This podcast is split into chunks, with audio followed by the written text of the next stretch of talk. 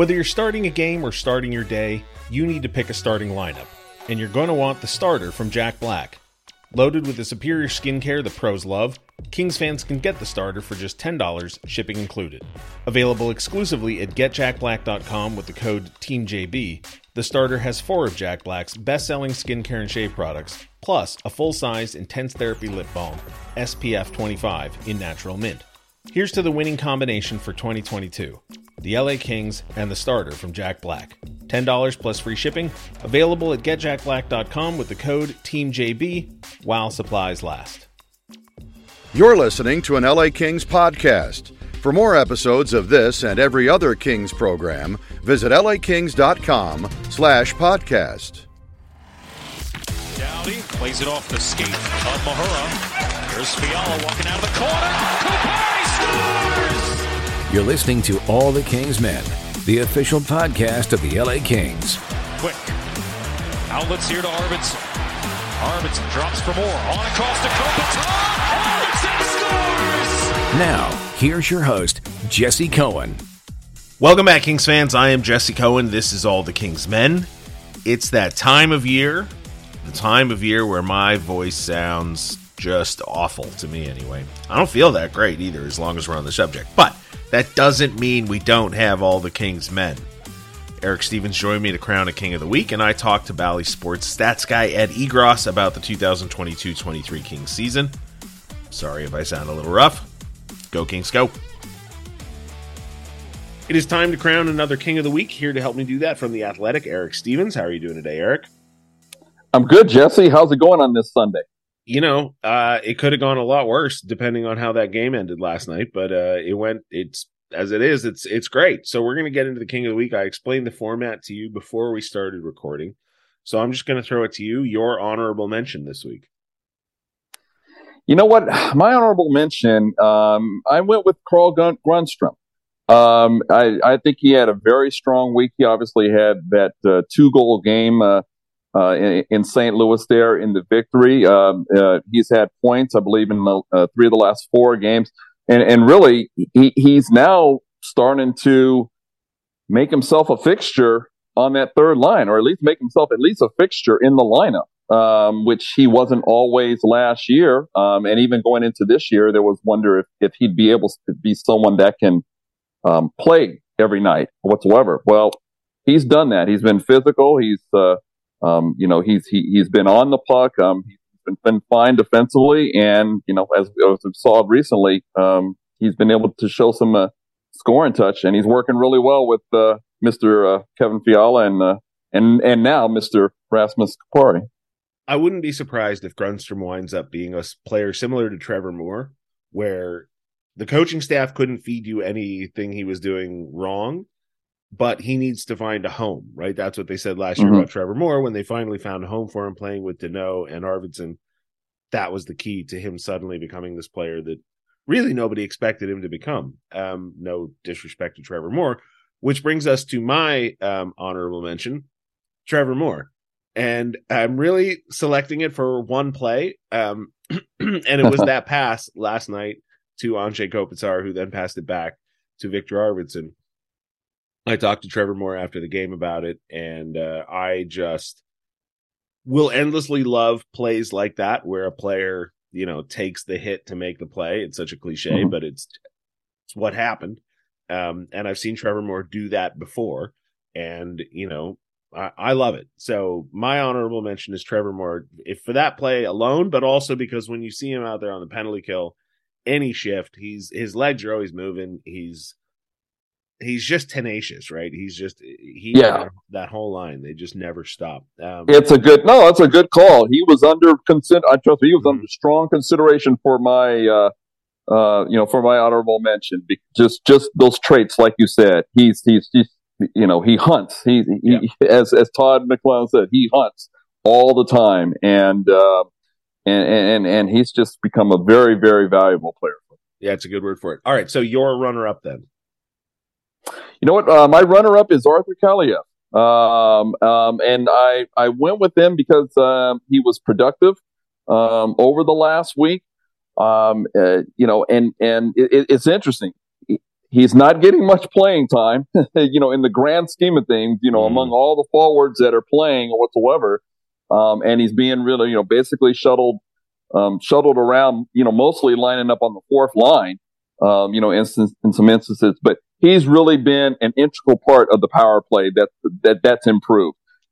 It's really been the second unit that's been the one that's been really thriving of late, and he's been key to that. He's been not only just scoring off of his one-time shot, which we all know that what he has, but he's been able to find also some soft spots, even a couple of broken plays or whatsoever. Been able to jump on the puck, jump on loose pucks and bang them home, and he's given them a lot of production in really what is a not minimal amount of playing time, but at least more limited amount of playing time. And I have to say he's one reason why they have a better offense this year.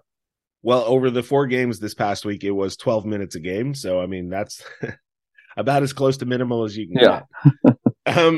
This player that I chose for my runner-up would have been my king of the week. Unfortunately, the game against Florida was not great. I wouldn't say it was awful, but it wasn't great, and that's what keeps it in the runner-up category for me. But I'm going to go with Jonathan Quick, because those games against St. Louis and Chicago were obviously incredible. He picked up the win against Florida, but it has a feeling a little bit like the Winnipeg game. The end went better than the Winnipeg game, but we haven't yet had a chance to talk to Todd McLellan about it, but I'm planning on asking him, if the end had gone differently in this game, would we be looking at another Winnipeg situation? But Jonathan Quick, turning it on at a point in the season when the Kings needed some wins, picking up going 2-0-1, not 3 wins, but points in 3, and doing it against some fair competition. It wasn't the dregs of the league. Well, I suppose Chicago is, but St. Louis and Florida are not. So my runner-up goes to Jonathan Quick. Eric, any thoughts on that, or are we going to hop straight into your? You know what? I don't have a real problem with that whatsoever. He's given them enough saves, just like last night. With Florida, he gave them enough saves. Was it his best performance of the year? No, it wasn't his best. It wasn't his worst either. By any means. Yesterday was a really competitive back and forth game with both good and bad, that took place. But, what you want out of your goalie is you want someone that's going to make timely saves. I mean, that's the hallmark of Jonathan Quick's career, really. Timely saves, and someone that's going to make enough of them. Earlier in the year, they weren't getting enough of them. Lately, Jonathan, it has been delivering in that regard. And it's something that, he can and the Kings can build from, in terms of him, sort of kind of getting it into gear and, maybe being someone that, that they can lean on again over the course of the year. Maybe not lean on too much, but someone that they can, still lean on when called. All right. Moment of truth, then. Your king of the week. Kevin Fiala. It's interesting. The move to the third line really seems to be working. When it first occurred, it was sort of looked at as, he's being dropped from the top line. He's he's no longer playing with Anze Kopitar and Adrian Kempe whatsoever. But I think actually the move to the third line really has sort of given him a new lease, because it's allowed him to drive it. To really drive that group and be sort of the lead dog, on that. And that also helps deepen the lineup. It gives you a third dangerous line. And we know, as Jesse, you've known it, for a while whatsoever. The top two lines are solid, obviously, on this club. It's that third line that's been sort of a question mark, whatsoever. And so putting Kevin there has been, at least right now, really a real, good stroke here, in terms of deepening that lineup and making them more dangerous throughout the lineup. And the production's been there. I mean, he's now tied with, Gabriel Vilardi for the, the team scoring lead with 14 points. He's at a point per game clip. this is the player that they were looking on and they were counting on to, you know, to bring in here a guy that was going to perform offensively and, you know, be someone that can maybe wind up with 70, 80, you know, 80, perhaps even 85 points at the end of the year. He's my pick as well. This is ordinarily in the bit where I tell the guest, oh, sorry, you picked a good choice, but this is the real pick. He's a few years ago. I can't remember who it even was, but a few years ago, I stumbled back onto the word audacious. I mean, I'm not an exotic word by any stretch of the imagination, but Kevin Fiala is an audacious hockey player. And I mean that in the full range of the word, right? He's out there and he's doing stuff. You know, he's carrying the puck out of his zone and a defender is closing in on him. And you're thinking in your mind, okay, well, how's he going to get around this guy? And in your mind, there are, you know, well, he can try a stick handle. He can do, you know, one or two different moves that you've seen 1,000 times. And then his entire body changes momentum and angle and his feet start moving and he's turned around and he's doing a spinorama with no forward momentum in one direction. Like it's incredible, like the stuff that he does, and it doesn't always result in a scoring chance, but frequently it does. I can't count how many times last night against Florida he broke into the zone by himself, and then unfortunately the play died because he's so much faster than anybody else on the ice, or so much, you know, more aggressive that he didn't have anybody there with him. And in the past, we've seen players on this team in similar circumstances. Austin Wagner used to find himself in that situation, but Austin Wagner would look around, not see anybody. And I always got the impression that perhaps he panicked a little bit and would fire a shot off ill-advisedly, you know, miss the net, and it would run around. And all of a sudden, you know, what had been a dominant possession moment for the Kings would turn into a counterattack the other way. Fiala doesn't do that. You know, Zach Dooley and I in the press box, I just last night against Florida, and I'm sure he does it more on the road when I'm not there, but we were just constantly shaking our heads and going like, geez, he's so good. He's just so good. And you're right. He is the player that was promised. It's sort of rare that a player lives up to the expectations. Yeah. You know what? I think the key difference, and it goes along with the move to the third line. I think when he was playing with Anze and Adrian, he was trying to fit in with their talents, with their skill sets, and it clicked sometimes. I mean, let's say that it didn't work. It did click sometimes. We've seen the cross ice passes that Kevin made to Adrian for goals early on, but I think he was trying to fit in more with them.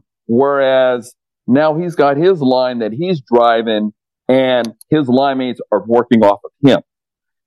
And so, and I think that's really kind of freed him up, in a way, to be that dynamic presence. Like you said, the things that he does, are an element that really the Kings didn't have, or at least didn't have a whole lot of. And in watching him now on a game to game, day to day basis, I mean, I knew he was obviously a very good player and a exceedingly talented player whatsoever.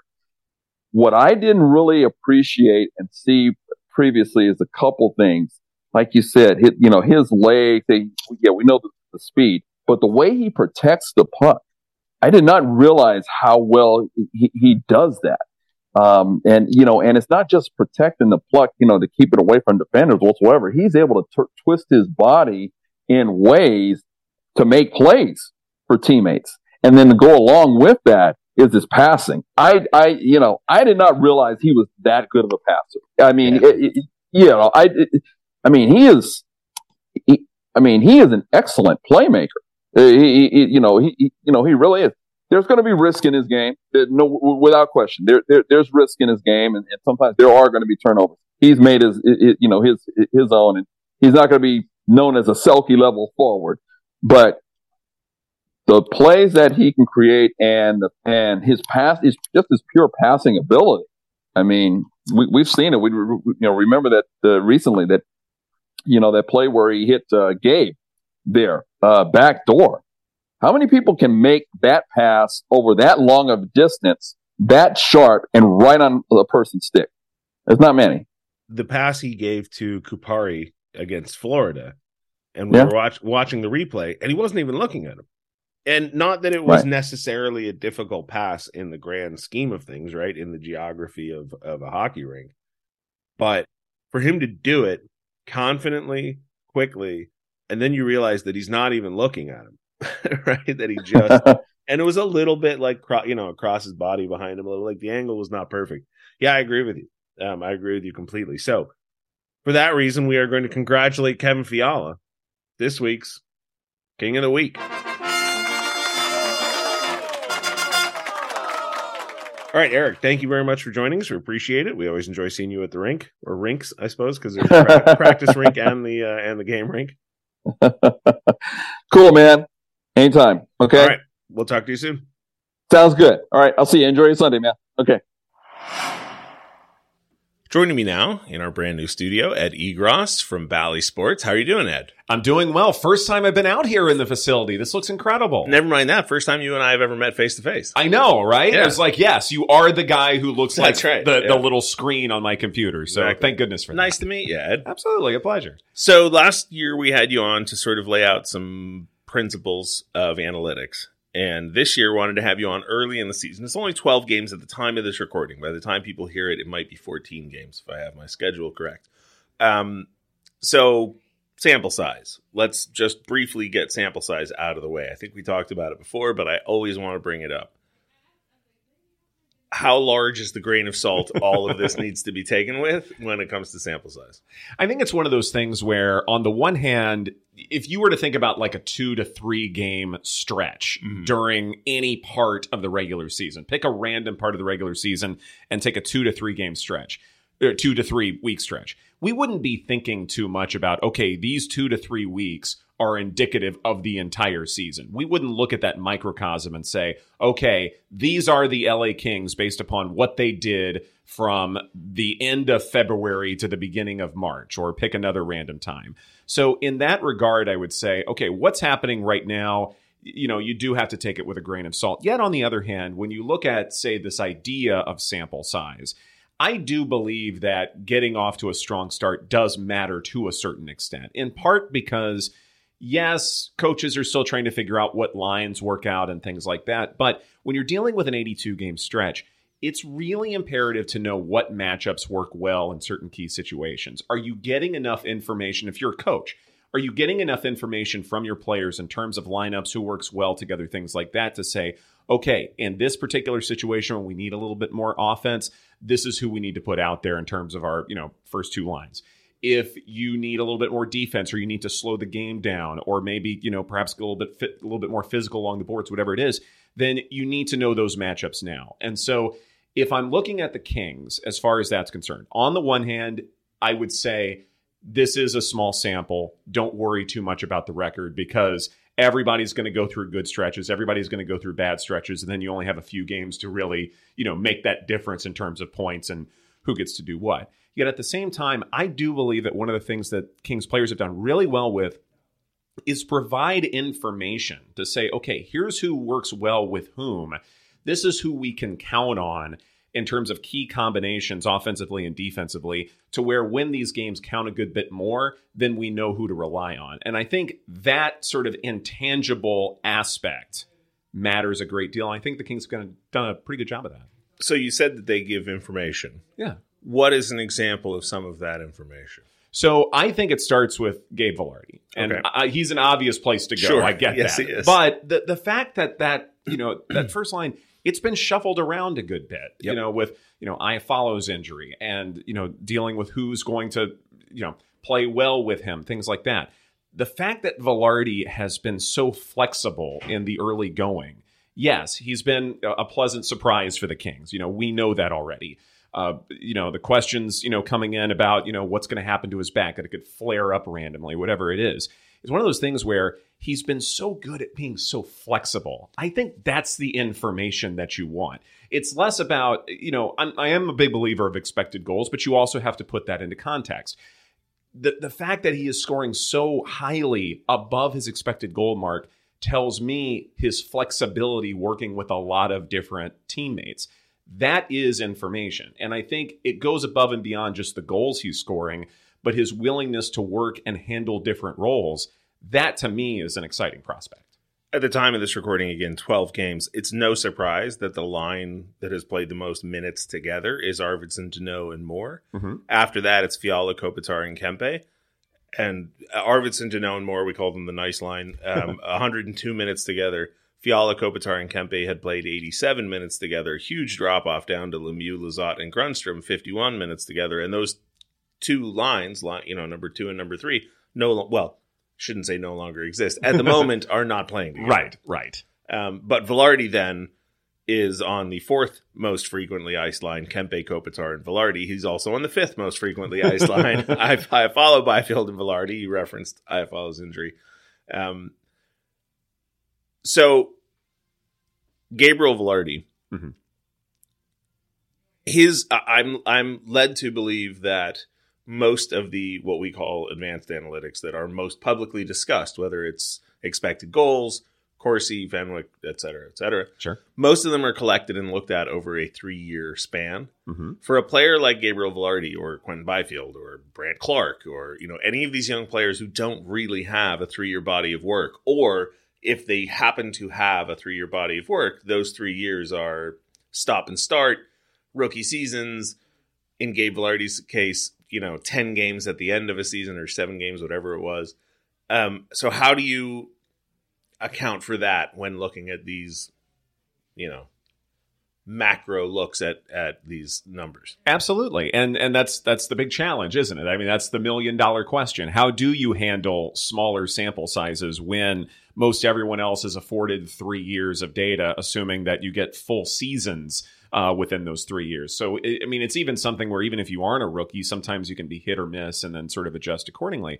But, you know, part of it is you can make adjustments based upon where someone came from. Mm-hmm. If you're coming from, you know, a certain part of the country in terms of, you know, where you grew up playing, or you're dealing with, you know, say, you know, lower level leagues, those kinds of things, you know, certainly some lower level leagues are better than others. And so you can make those adjustments accordingly.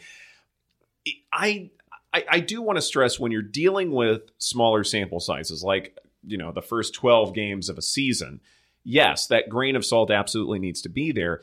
But at the same time, you also, you know, it goes back to that informational aspect. What are you showing your coaches that you can do, and what can you handle in terms of key, you know, flexible matchups? And the fact that he's handled so many different possibilities, I think that matters a great deal here. You know, how do you handle small sample sizes?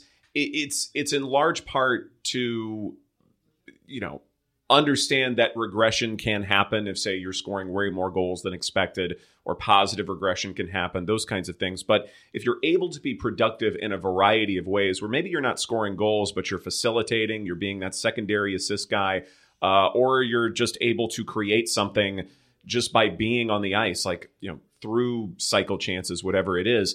To me, I think that matters as well. It's not so much just the difference between goals and expected. It's being able to handle other aspects of it that matter a great deal. We're going to put a pin in cycle chances because I want to expose you to my lunacy and see if you share any of it. Sure. So when I look at stats, I very rarely have, and listen, I am not a statistical analyst by any stretch of the imagination, but I do spend a lot of time looking at the publicly available stats and trying to sort out, you know, for my own sanity, what I think happened. I rarely go into a situation thinking, I want to find out this stat. I usually come at it with a question. Mm-hmm. You know, let's just take, for example, there's a defensive pair a few years ago that when you glanced at it, you would say, man, they're top of the league in possession metrics, bottom of the league in goals against.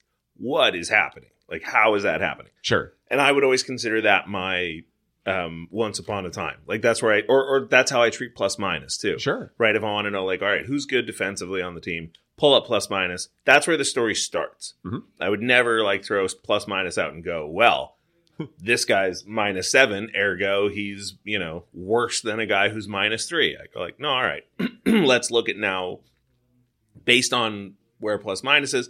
Now let's look at how many minutes they played. Corsi against for 60. And then I, you know, as I'm looking at the numbers, I start just sort of letting it wash over me and looking for anomalies, looking for things that stick out. Mm-hmm. I'm assuming there's some element of that for you as well, or maybe Absolutely. Maybe I'm just an idiot. No, no, that's exactly the way to do it. I mean, to me, it does begin with some kind of a question, like, is someone playing well? Is a team playing poorly? Or, you know, is this defensive pairing playing well together? Or are other pairings, you know, perhaps better in terms of clamping things down, generating defense and offense, whatever it is? I do believe that you need to start with questions, and statistics can facilitate those answers, you know, but I think it's statistical malpractice, you know, to take one of those rudimentary box score statistics and then say, okay, here it is, boom, we're done.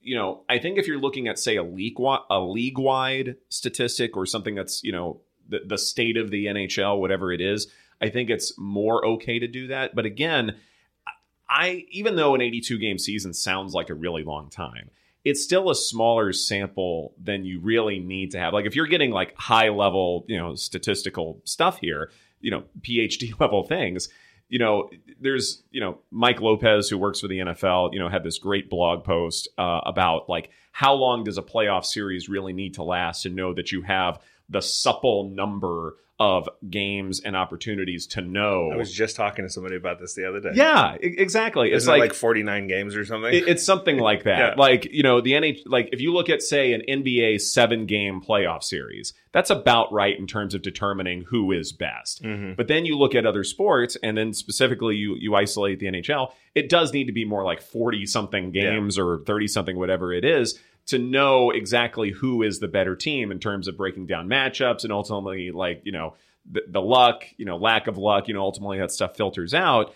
And so these sample sizes, even though it's an 82-game season, it's smaller than you think it is. It should be a lot bigger to know with statistical rigor who's supposed to be the best. And so because of that, I think it's better off to begin with questions, looking at numbers that can help facilitate your answers. But if you are dealing with small samples, like even a regular season is, you still have to do a little bit of investigation, still have to do a little bit of eyeball work to put everything together. Now, if you take away one or the other, like you don't handle knowledge of the game or you don't look at advanced numbers, then I think that's malpractice.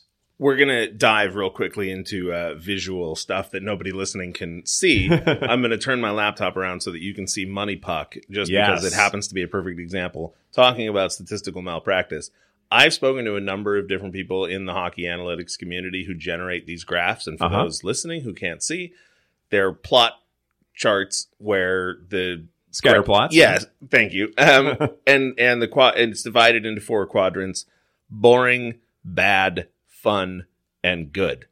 And those labels drive me crazy because what'll happen is someone will throw that out there for the purposes of a tweet or an article. And I get it. It's digestible content, but then a little bit of knowledge is a dangerous thing. Right. Thousands of people will look at it and go, oh, well, when it comes to expected goals for and against, the Kings are fun good. Mm-hmm. And I go, okay, well, that doesn't mean anything at all. Right. That's meaningless. Those words are meaningless. Then look at the goal differential.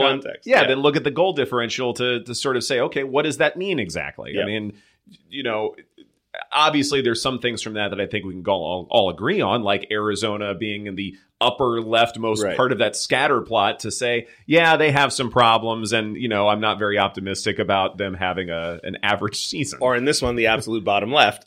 Yeah, exactly. Bad, boring. Right. This one is bad, unlucky. But at any rate, why did cycle chances present itself to you when you were looking at all of those numbers? So when I'm you know, looking at Sportlogic's information, they're my data resource in terms of analyzing you know, things for the Kings and for Bally. That was really one of the big highlights as far as, okay, what are the Kings doing differently this year compared with last year? And that one really stood out in terms of a key difference, because even though we're talking about smaller sample sizes and having to work through the data a little bit, one of the things that we saw last year compared with this year was that cycle chances were not as relied upon in terms of generating offense. But this year, it's much more so, in part because Vilardi has done such a good job of maintaining possession of the puck in the offensive zone and then being able to, you know, be a good skater, if nothing else, you know, speed past defenses and then be able to generate high quality, high danger shots, whether he's the one doing it or he's able to feed someone who is in the crease, whatever it is. And that to me is great information, in part because even if you are, say, like a Kempe or someone like that, who, perhaps should have more goals at this point, it's still something where, at least if you're generating enough of those opportunities, you like the infrastructure there. You like how they're executing this game plan. I mean, what is it? LA's done an outstanding job in terms of just setup plays. Their face-off percentage, as we're talking, is outstanding. I mean, it's one of the best in hockey. And then from there, they're able to get a shot off from there. And so in terms of, those set plays, so to speak, it's been really exciting to see. And you figure you do that enough times. Yeah, I know face-off win percentage is not the stickiest of statistics in terms of, okay, they're doing really well now, but it is that 2 to 3 week thing we're talking about where it may not always be really good, but at least when they do win, are they giving themselves the best opportunities? And the answer is yes. So you can start there with that conversation to say, okay, is that going to persist? Because one of the problems with looking at, say, a scatter plot like that is, okay, that's that 2 to 3 week stretch we're talking about. That's fine. But is that going to be consistent? What numbers within that scatter plot are tend to be sticky where we can rely on them to be good in the future? And that, to me, is also a matter of malpractice if you're looking at something that just explains versus something that's going to predict. Those are two very different exercises. I wish I had you in my pocket, because I was just having a conversation with a coworker the other day. Yeah. And I'm 6 feet tall. I can't. But I could hear myself sounding like an anti-analytics dinosaur. Mm-hmm. It sounded, I suppose it could have sounded as if I was saying, all this math stuff, you can't track heart, blah, blah, blah. And it's like, well, no, you can't, but you can track the things that we generally think right. of as me. But what I was trying to say is just a less eloquent version of what you said, which is that just because numbers exist doesn't mean that the person wielding them is doing so, appropriately. Yeah, I was going to say with integrity, sure. But that's way too judgmental. Yes, right. Appropriately, yes. Yeah. So let's get into definitions, because that is always one of my beefs, is that we toss around these phrases and we assume that we know that everybody knows what they mean. Yeah. When we're talking about cycle chances, mm-hmm. Is there a very set definition of cycle chances? Because frankly, when you brought it up to me before we started recording, I was a bit surprised, because when I think of this year's version of the LA Kings, I think of a team that's attacks off the rush. Sure. And I'm assuming that is not cycle chances. It's not. Right. And in fact, if you, and again, I'm working with Sportlogiq and their mm-hmm. definitions and, their stat recordings. And so, you may go to another resource and their numbers may be a little bit different. And especially if we're dealing with, the first 2 to 3 weeks of a season, sure. Then those numbers could be quite stark. I mean, it's something that even toward the end of the last regular season, sometimes I like to look at different definitions and look at different resources. And I go, well, wait a minute. Money Puck, for instance, defines cycle chances and forecheck chances a little bit differently than, say, Sportlogiq does, which is my data supplier. And I look at that and go, well, okay, what are those differences? And not so much which one I like more, but more accurately, which one is more appropriate for the story that I'm trying to tell. And then I sort of proceed from there. When you're talking about, rush chances, or rather cycle chances, in terms of Sportlogiq, basically it is, spinning around with possession of the puck and then being able to create something from that. And, in terms of where a skater is, how far they have the puck, how long they have the puck, that can be different. And sometimes that stuff can be a little bit proprietary. But in terms of how Sportlogiq defines it and sort of the eyeball, okay, I'm fine with how they've done it, and I'm fine with how the numbers match up. Yeah, there is a significant difference in terms of this season compared with last. And, you mentioned the rush. Certainly the eyeball test might say, okay, they do, skate a good bit more. And, there is that element, and it seems to me this way, that maybe they're a little bit faster in terms of how they generate things, but the numbers do suggest that they are not as likely to sort of turn defense into offense, so to speak. Like their forecheck chances aren't as good this year as they were last year. They're just doing things a little bit differently. And I think, you know, that first line is sort of setting that tone for what everyone else is sort of expected to do. And they've done a good job as far as that's concerned in terms of, you know, generating what they want to do. And it is, you know, a slight tweak from last season. But in terms of what's defined and how I roll with it, you know, cycle chances, how long you have the puck in the offensive zone, where are you, how are you generating your offense? Are you able to get a shot off once you have the puck for a significant period of time? You know, that's how they've done it. And, you know, it makes sense in terms of, you know, Vilardi's impact, Kempe's impact, and things like that. Next time we have you in, we're going to have you in with Jim Fox. Yeah. So that I can then pivot to Jim and say, okay, Jim, how is that happening? Not that you couldn't tell me, but Jim provides, you know, yeah, I get that. A particular perspective. Absolutely. All right, so we've got cycle chances, and I'm going to keep coming back to expected goals because it drives me nuts. Sure. Because I'm looking at goals above expected. Uh-huh. For the Kings. And again, small sample size. Right. But last year, that was the horse that everybody beat. Sure. Long after it was expired. And can I say one thing about expected goals that matters? Yeah. And this more involves, say, you know, an interesting find that I had from last season where you remember the Michigan goal, yes, you know, from the Ducks last season from Zegras. And that absolutely, you know, threw away our definitions of expected goals in part because it's obviously a difficult thing to do, but an expected goal model actually said, no, it's like 0.9 or 90% or something like that because of the proximity to the net. Oh, interesting. That was the thing that sort of overwhelmed the model was, okay, he's standing right next to it. This is no better than a tip-in. And it's like, well, no, because, you know, if it were no better than a tip-in, then everybody would be doing it. Right. And no, I mean, this is a rare event. That's why everybody was freaking out. And so it's one of those things where I feel like expected goal models are very much horizontal, so to speak. Where are you on the ice compared with, say, vertically where you are on the ice, so to speak, where the puck is, how far away it is off the ice, those kinds of things. Now, you know, tracking data, you have to break that down. And so that's its own conversation.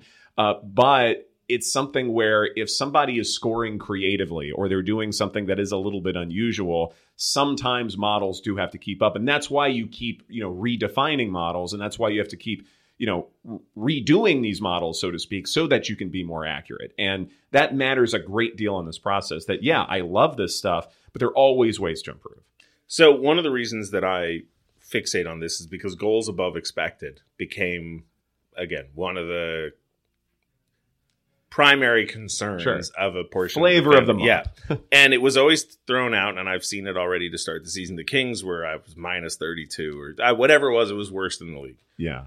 But my understanding, and I think I may have even run this by you last year, is that that number is reached by simply adding up every single player's individual goals above expected. And so I'm looking at last year, Trevor Moore minus 8.6, Arthur Kaliyev minus 4.3. Matt Roy minus 3.3, Victor Arvidsson minus 3.3, and all of a sudden we're already at, you know, minus 18. Four guys, you know, you're like, oh my God, that's bad. So I'm looking at this season, I'm looking at the bottom of the list, and Trevor Moore is minus 1.6. I got to tell you, I don't care. Like, Trevor Moore's having himself a fine season. Yeah, if you want to tell me that his shooting percentage isn't great, I'll just point to the, you know, the other things he does on the ice, and I will not sweat it, particularly given the fact that I know that the Kings are having a tremendous offensive output. Right. And the problem this year is clamping down on the defense. Yes.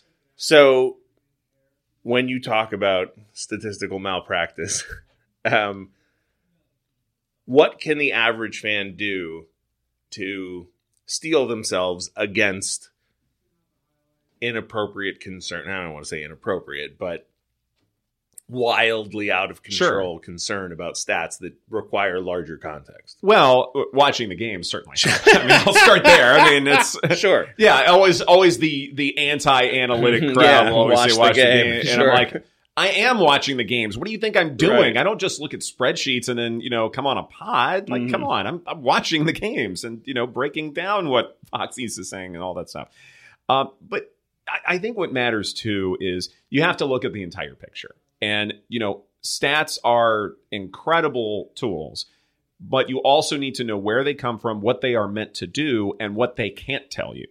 And I think what they can't tell you is just as important as what they can tell you. And I don't mean what they can't tell you, oh, someone has a lot of heart or they have a lot of grit or whatever. Like, I don't care about that, because if I were to ask you, okay, define heart, how can, like, someone who knows nothing about the sport, who's watching this for the first time, and you say, okay, this kid has heart, how? Explain how someone can see it.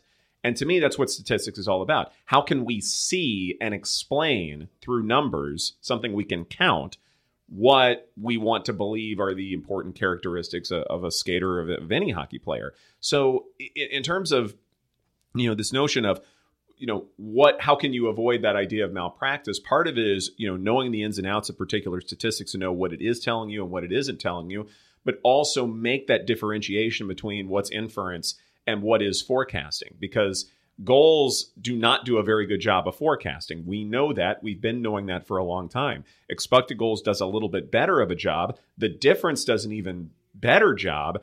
But then there are other ways that we can further explain, like who's a great assist guy, who's great at possessing the puck, who's great at keeping the puck in the offensive zone to generate enough opportunities.